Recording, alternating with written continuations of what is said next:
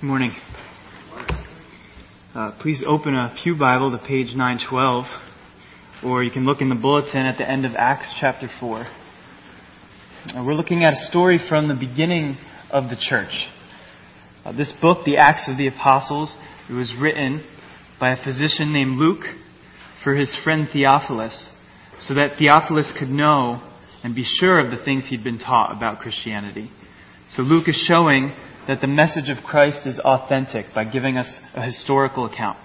And it's going to be crucial to keep in mind as we think through these events to remind ourselves that this is a critical juncture in history. And what I mean is that it's a special time in God's plan. So the things that happen here, they're not part of our experience today. They're not normative. And they weren't things that occurred really normally back then either. That's why you're going to see people are shocked, people are fearful. Uh, things like this just aren't happening regularly. This is the beginning of Christ's church, and it's the beginning of the story that we're still continuing today. So as we enter the story, Jesus has died, he has risen again, and he's ascended to his Father. And he's left his apostles to a mission to bear witness about him in Jerusalem and in all Judea and Samaria and to the end of the earth. And here in chapter 4 and 5 of Acts, we're still in this Jerusalem section of the book. The gospel is spreading just in this city before it's let loose on the rest of the world. The story right now is kind of focused and zeroed in on the Apostle Peter. He's the main uh, instrument that God is using right now. He's using Peter and his companions um, as he builds his church. And he's building it with great momentum. At the beginning of Acts, Peter preaches, and literally thousands of people believe the gospel all at once. And as these people are added to the church, Luke is telling us what kind of community this was.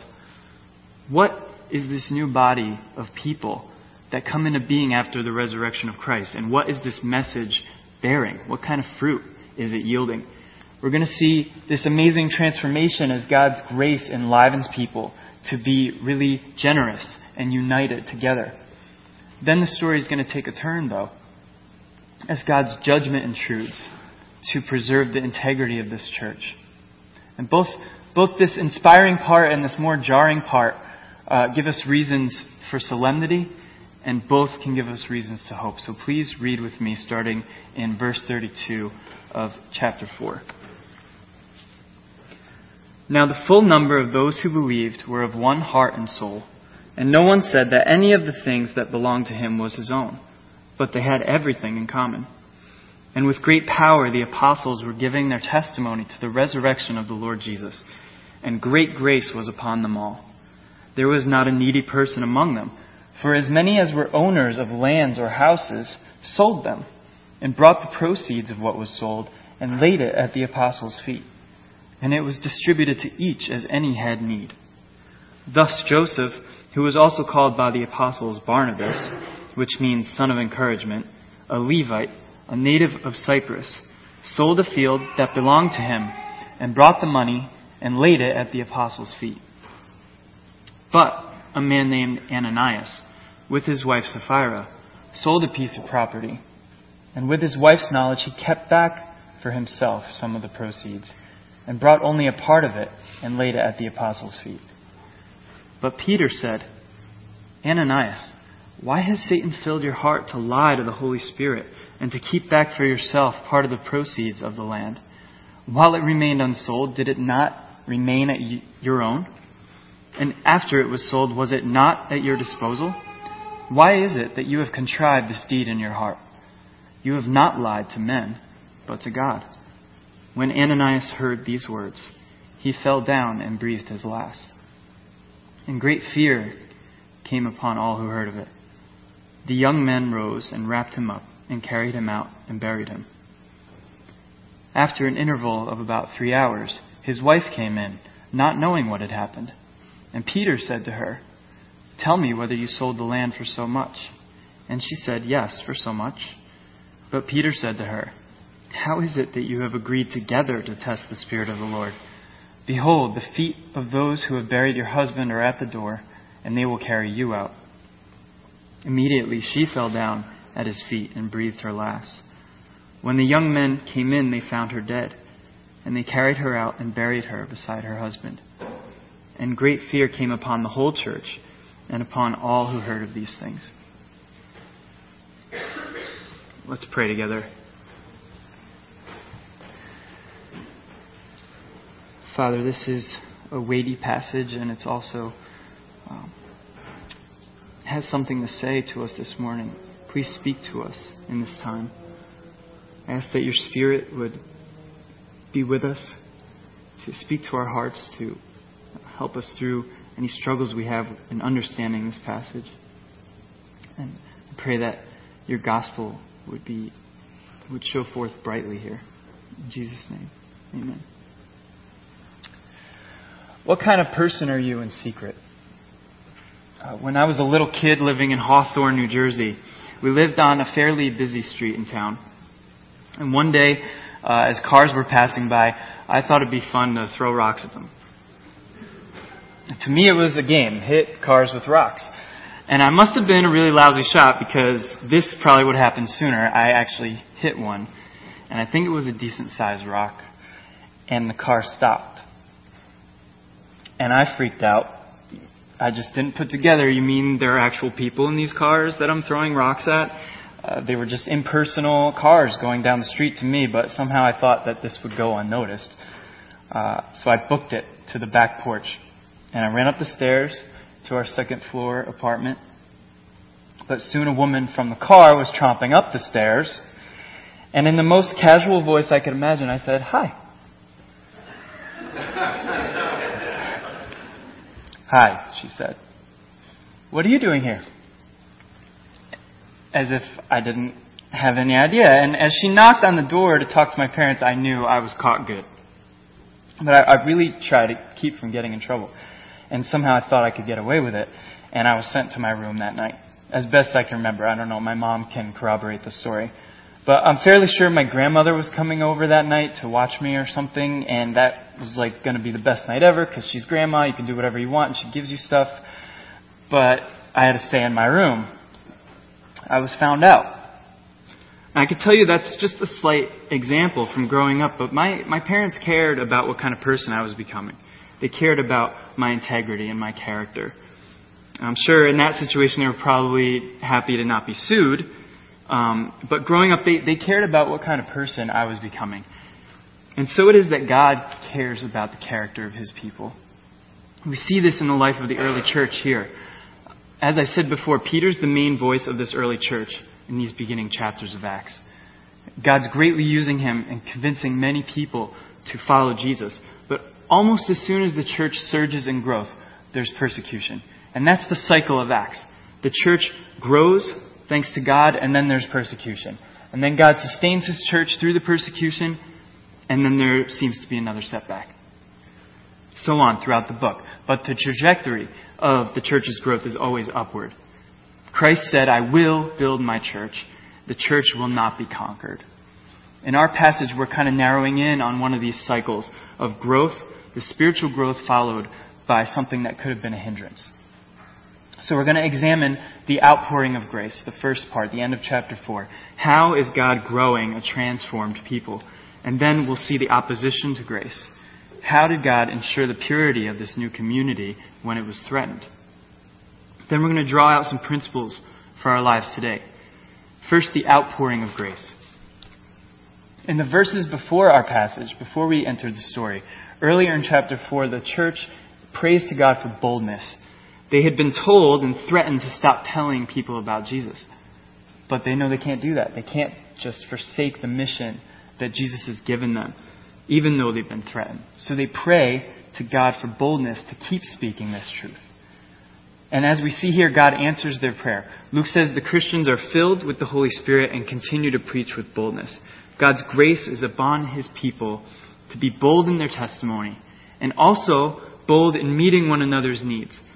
They don't regard their possessions as their own. They have everything in common. For the sake of spreading the truth about Jesus together, they meet each other's needs. And you might be tempted to look at this and think, you know, was the early church some kind of communist organization? But I have to clarify, these unbelievable demonstrations of common possessions and of forfeiting real estate were completely voluntary. They're the result of God's Spirit working in their hearts. We know this because later in our passage, Peter asks Ananias, he says, While the land was unsold, wasn't it still your own? And wasn't, after it was sold, wasn't it at your disposal? So, in other words, no one's pressuring you to do this. This is all what people feel like doing.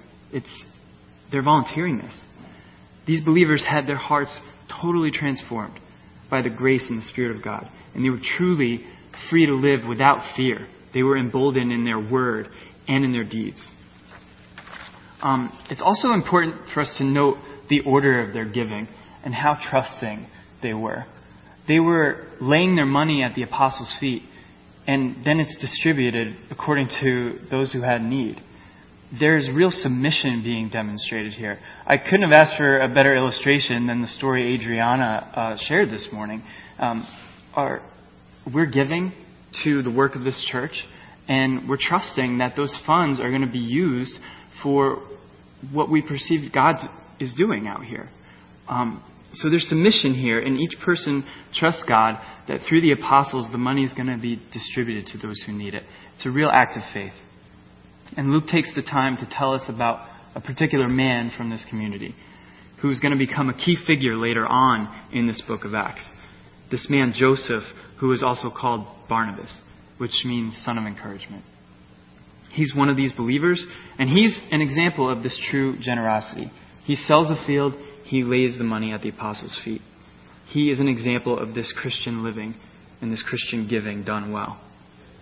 Now, this is very inspiring, and it also can can make you wonder, wow, how generous am I?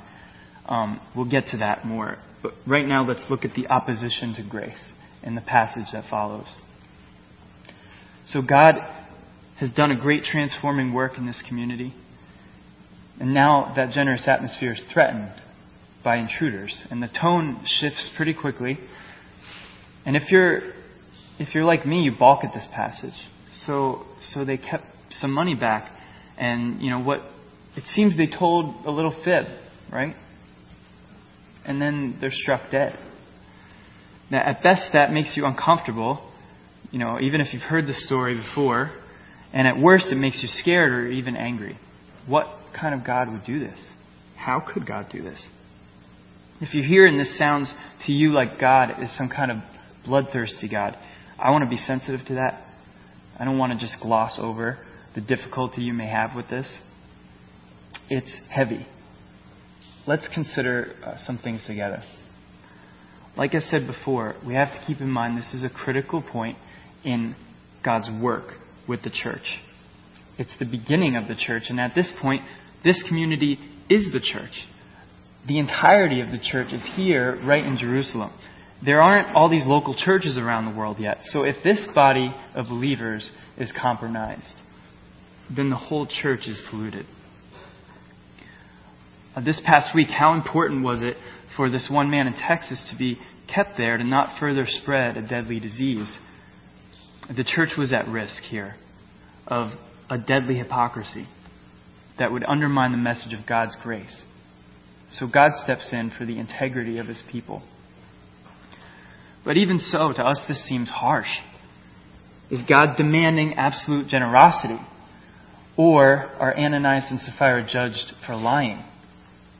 Well, like we said, Peter says the money was at Ananias' disposal even after the land was sold. So no one was demanding the full amount. So it's the lie for which this couple is judged. It's their conspiring together. They want to keep some money for themselves, but it also seems like they love the approval of others. And they want to be well thought of by the community, right? So they want to lie about what they're giving. They want to look good. So they present it as the full amount of the proceeds from their property. But this is hypocrisy. This is true hypocrisy. This is giving the appearance of pure compassionate religion while being unrepentant toward God. They thought they could fool men, but Peter says they were really lying to God. As you hear this story, you might tend to cast judgment on Ananias and Sapphira. You might be thinking, yeah, they were hypocrites. And you know, there are so many fakers in the church today. Uh, it seems like a common sentiment from those outside the church that Christians are hypocrites. But be honest with yourself here this morning. We need to be honest. All of us have been where Ananias and Sapphira were. We've all been deceptive. We've all been in situations where we could have given more but didn't. We've all led others to believe we accomplished something when we didn't. The praise of others is really seductive, isn't it? None of us have a right to be self righteous here. But we also shouldn't go the other way and go to despair. I look at my heart, I don't see abundant generosity like these early Christians. It's not there. There are times I don't even want to give my tithe on a Sunday morning. And what about that? Does that count as hypocrisy? When you do something you know you should do, even though you may not feel like it at the time, is that hypocrisy? Not necessarily. The hypocrisy shown here by Ananias and Sapphira is just completely ignorant of God, doesn't give him a thought. So examine yourself. What's your posture before God? Are you humble? Are you open and honest? Do you have a clear biblical picture of how much you fall short of God's character? Can you say something like, God, I don't feel like worshiping you this morning, but will you help me to see you as you truly are? There's grace for the person that says to God, I believe. Help my unbelief. I want to obey. Help my heart to be in it. Another tendency, this is probably the more prevalent tendency as we hear about the story of Ananias and Sapphira, is to cast judgment on God. But this is really just a much more perilous self righteousness. To look down on God and say, He has no right to treat people like this. We need to keep in mind that God does have the right to judge. He is perfect alone. He's holy. He's every truly good thing we aspire to be. That's His character. And He will judge. But He also extends us grace through Jesus. Jesus lived the obedient life we could never live, died the death that we all deserve to rescue people from this kind of judgment. And this message of grace is so precious, and God's rescued church is so precious to Him that God is protecting this early church from those who would trample on that message of His grace, those who would misrepresent it. He's preserving the integrity and the true unity of His church. Again, this is not normative. This wasn't common. God specially reveals to Peter that Ananias is lying.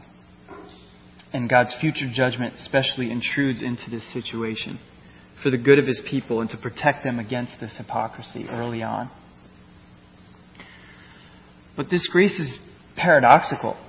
It, it, makes, makes us conflicted. It, look at Peter's life. Just weeks or months before this situation, Peter lied about even knowing Jesus. Peter denied Christ. And now he's involved in a situation where someone is struck dead just for lying. Is he a hypocrite here? The answer is that no, Peter's simply blessed to be under God's grace. He knew what it was to not deserve forgiveness and to receive it. So I don't think he's arrogant or puffed up here. I don't think he's self righteous. And I don't think that these questions he asks them are rhetorical. I think he's mournful for them. He's like, How could you do this? How could you together conspire? And he knows he can't, he can't do anything for them as they've opened themselves up to God's judgment. But Peter, after lying, had his heart changed. Peter, after denying Christ, repented. He was restored and forgiven by Jesus himself, which is not fair. What would be fair would be for all of us to be struck down, as Ananias and Sapphira were. The things we've done in secret, the things we lead others to believe, our hearts are deceptive. It's only because of grace that we can sit here and take another breath and be given the gift of another day to sit here, hear this story, be thankful that we're under God's grace. It's only because of God's grace you're alive to hear this story and be able to ask, if you haven't already asked, how can I escape the judgment of God? The judgment that they experience is coming to us all. And how are you going to stand on that day? Are you going to rely on your own merit? which is non existent before God? Or are you going to plead Christ's perfect obedience on your behalf and his death in your place as your only hope? Jesus is the only way to escape a guilty verdict before God. Grace makes life unfair. It's, it's unfair to be pardoned when we're guilty. I also have to draw your attention to part of the question Peter poses to Ananias. He says, Why has Satan filled your heart to lie to the Holy Spirit? For many people, Satan resides in the realm of superstition. But this isn't the view of the Bible. It's not the view of important people in the Bible, most notably Jesus, who fought against Satan. And Peter, Paul, Jude, other biblical authors, they speak of Satan as if he's a real being whose goal is to oppose God. He seeks to exalt himself above God. Last week, Mark preached from a passage where Paul wrote that the God of this world has blinded the minds of unbelievers to keep them from seeing the light of the gospel of the glory of Christ. That's Satan. Satan is this world's God. He seeks to blind mankind to God's glory. And from the beginning, his lie was that, you know, God's not as good as you think he is. He's holding out on you. Ananias and Sapphira have bought into that idea that they can't trust God enough to be fully generous. And they're too prideful to be open and honest. The judgment on this couple, it's a warning to those inside the church and outside. This would make people think twice before joining the community of God's covenant people. It says, Great fear came upon the whole church and upon all who heard of these things. Later in verse 13, Luke writes, None of the rest dared join them, but the people held them in high esteem. God has made it clear that this community of people is special. This community of people is different. They've been changed somehow. So, what have we seen here? What does it mean for our spiritual well being? How does that come into our lives today? Well, here's something for our lives right now. The Holy Spirit of God displaces fear. Um, are we timid in sharing our faith? We need the Spirit to make us secure in God's love and bold enough to speak the gospel. Are you fearful about possessions? And does that manifest as stinginess? You need the Spirit to release you from the fear that makes you cling to possessions for a secure future. You need the Spirit to work the truth in your heart that Christ saw your deepest need and He sacrificed to meet it. And now you can see the needs of others and meet them, spiritually and materially.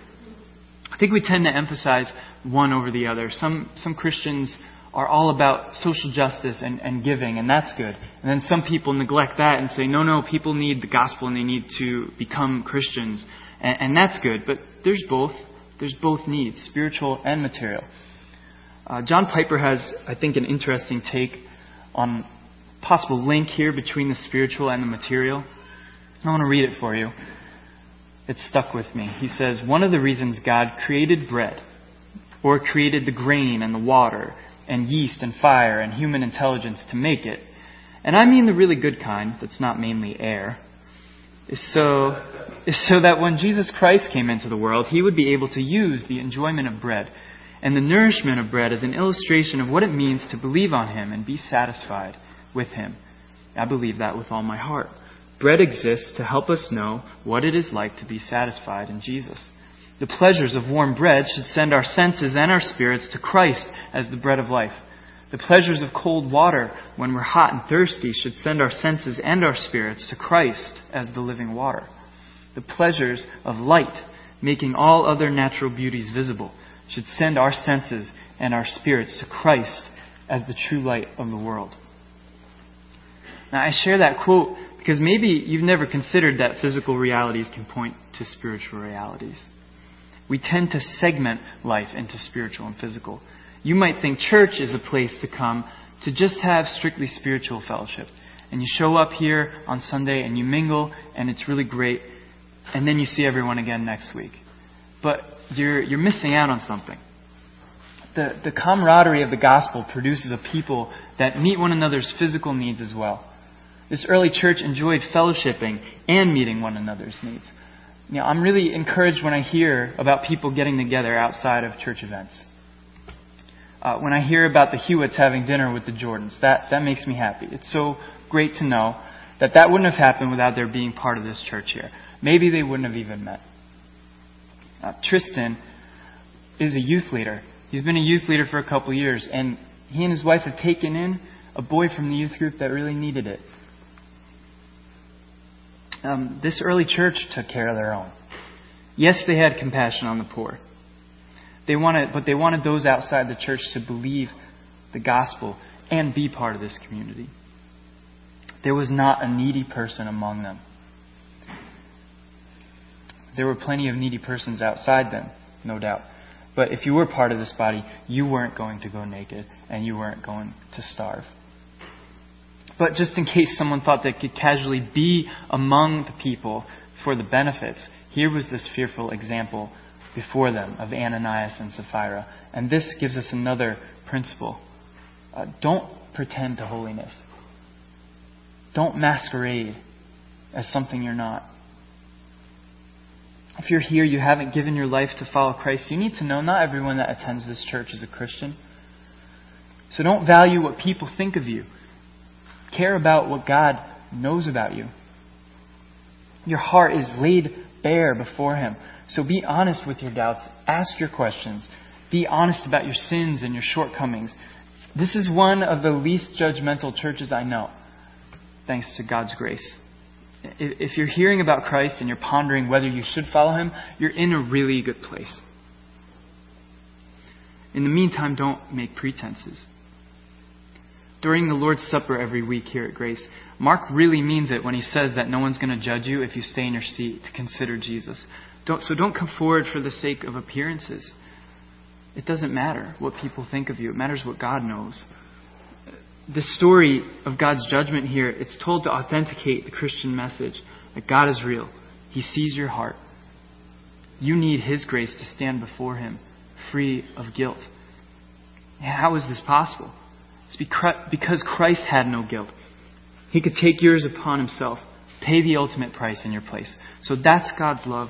Believe it here. Don't ignore it, and don't scorn his grace. Another thing we can learn from this passage here today for our lives is to recognize the spiritual realm. All of history is playing out the triumph of God's grace against the opposition of Satan. Christians, we handicap ourselves if we don't recognize that there really are spiritual forces at work in this world. If you share the gospel with someone and they reject it, don't let that drive you to being timid the next time. Realize that people are blinded by the God of this world until the true God opens their eyes. You never know when God's going to loosen his enemy's hold on someone, so don't give up. Recognize spiritual realities. If you're here and you're not a Christian, you really have two options with regard to spiritual realities. You can say, I'm not blind. I see clearly. I'm not, no one's influencing me to reject Christ. I want to plead with you. Consider that if you're not part of the people that have been awakened to this grace to follow Christ, you're simply part of the world system. And that system is lorded over by Satan, by the enemy of God. And your other option is to find yourself saying, Oh, I don't want to be blinded. I see that Jesus is my only hope. And if that's true, God's grace is upon you. And come to Christ. Avail yourself of God's grace. The events we've seen are not normative. God's probably not going to strike someone dead in this dramatic fashion. But he continues to care about the integrity of his body. He continues to build his church and give his people the desire to put sin to death. We're not, it's not normative in this sense either. We're not going to form the Grace Presbyterian commune and all move in together and give each other everything and sell all our houses probably. But what is normative is that God continues to change hearts by His grace today. Through His Spirit, He makes a community of people that don't have to live in fear, but are bold in their words they're bold to speak the truth of Christ, and they're bold in generous deeds of love. Let's pray.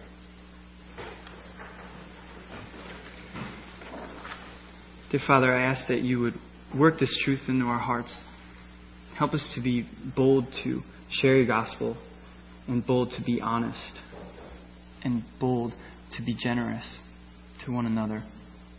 I pray that we would trust you as we seek to spread your gospel and seek your power over your enemy. And I pray that you would bless the rest of our time together. In Jesus' name, amen.